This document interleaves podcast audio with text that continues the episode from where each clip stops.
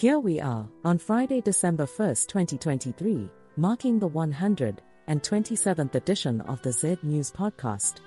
I'm Ayanda, your enthusiastic host, and I'm delighted to have you with me as we traverse the vast expanse of news and stories that illuminate the heart of Zambia.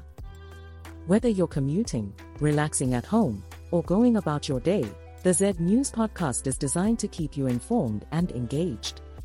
We know your time is valuable, so we'll deliver the news in a concise yet captivating format, allowing you to stay updated without feeling overwhelmed. No time to waste, let's get started.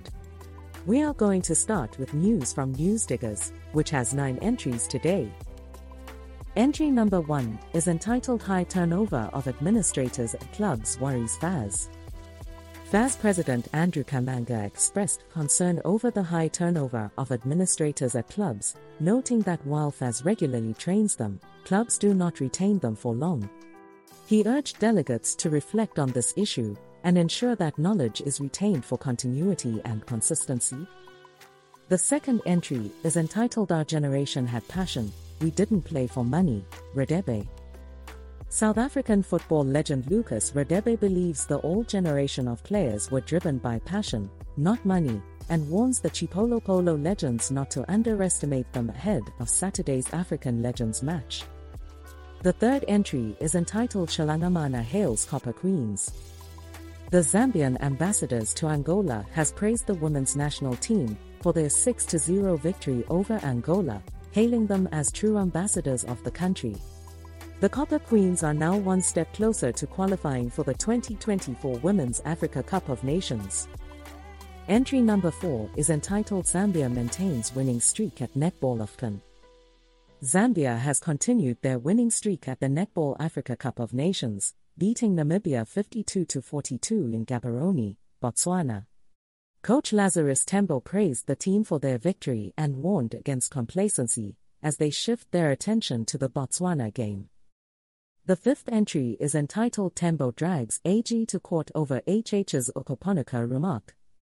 Sean Tembo, leader of the People's Party, has taken Attorney General Mulilo Kabesha to the Constitutional Court, claiming that President Hichilema's use of the Bemba word Okaponika is an insult that violates Zambia's Christian principles. The sixth entry is entitled ERB maintains fuel prices for second consecutive month. The Energy Regulation Board, ERB, has maintained fuel pump prices for December and November at the same prices. The board also implemented a mechanism to support a moderate transport cost incurred on petroleum product imported by road to mitigate the possible adverse impact on domestic prices. Entry number 7 is entitled Hubby Stabs Wife on Suspicion that she stole his K50. The Northwestern Province Police Commanding Officer, Dennis Mula, confirmed an incident in which a 51 year old man from Bush Baby area in Solwezi district stabbed his 35 year old wife in the head with a screwdriver after accusing her of stealing K50. The eighth entry is entitled Kabwe receives 906,760 condoms. Zamza has successfully distributed 906,760 condoms in Kabwe, over the last two months as part of an integrated condom distribution pilot program, aiming to increase the uptake of condoms in regions heavily burdened by HIV/AIDS infections. Entry number 9 is entitled Cop Gets 2 Years for Soliciting K6 000 Bribe. The Choma Subordinate Court has convicted a Zambia police officer of corrupt practices and sentenced him to two years imprisonment with hard labor. The Anti Corruption Commission arrested Justine Kaina for abusing his authority in the manner he arrested Vernon Tanka and Crispin Chonka. Next up, we have news from Mwebantu, which has four entries today.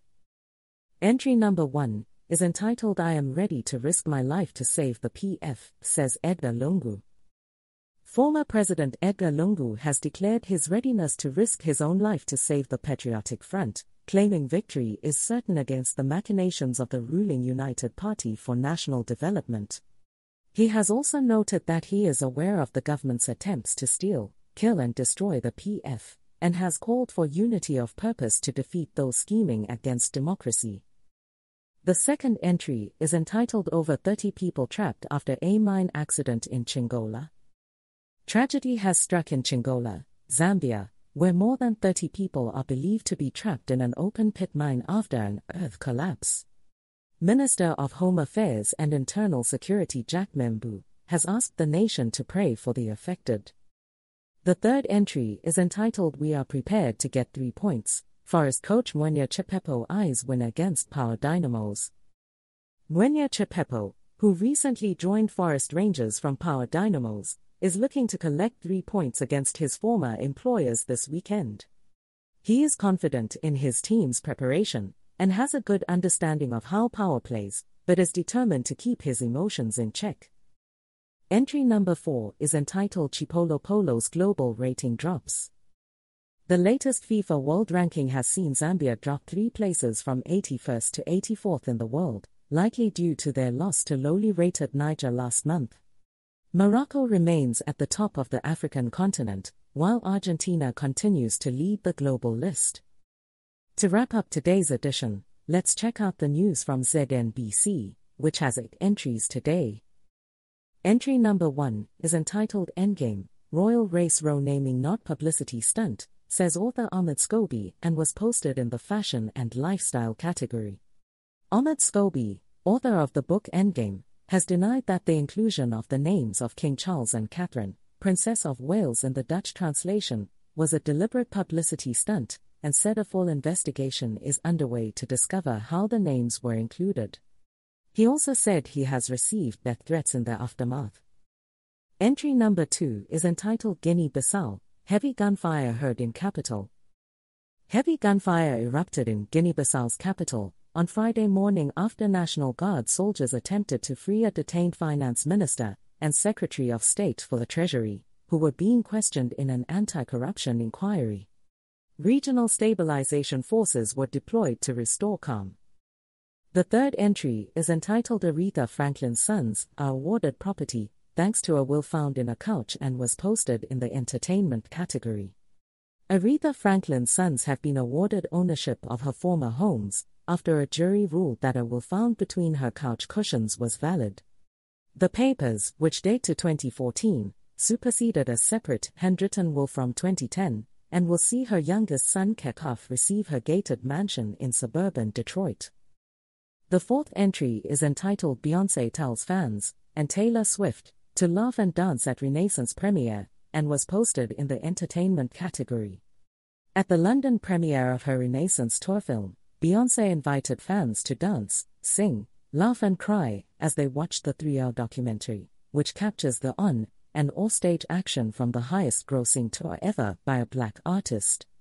The film also features a touching tribute to her late uncle Johnny, who inspired the disco grooves of the Renaissance album and tour.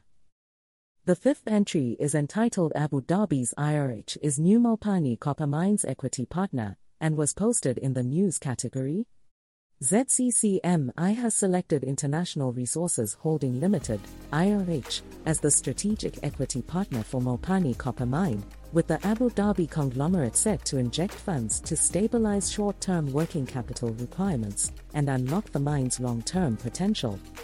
Mines and Minerals Development Minister Paul Kabuswe has assured that government is committed to ensuring Mopani Copper Mine delivers its optimal production levels.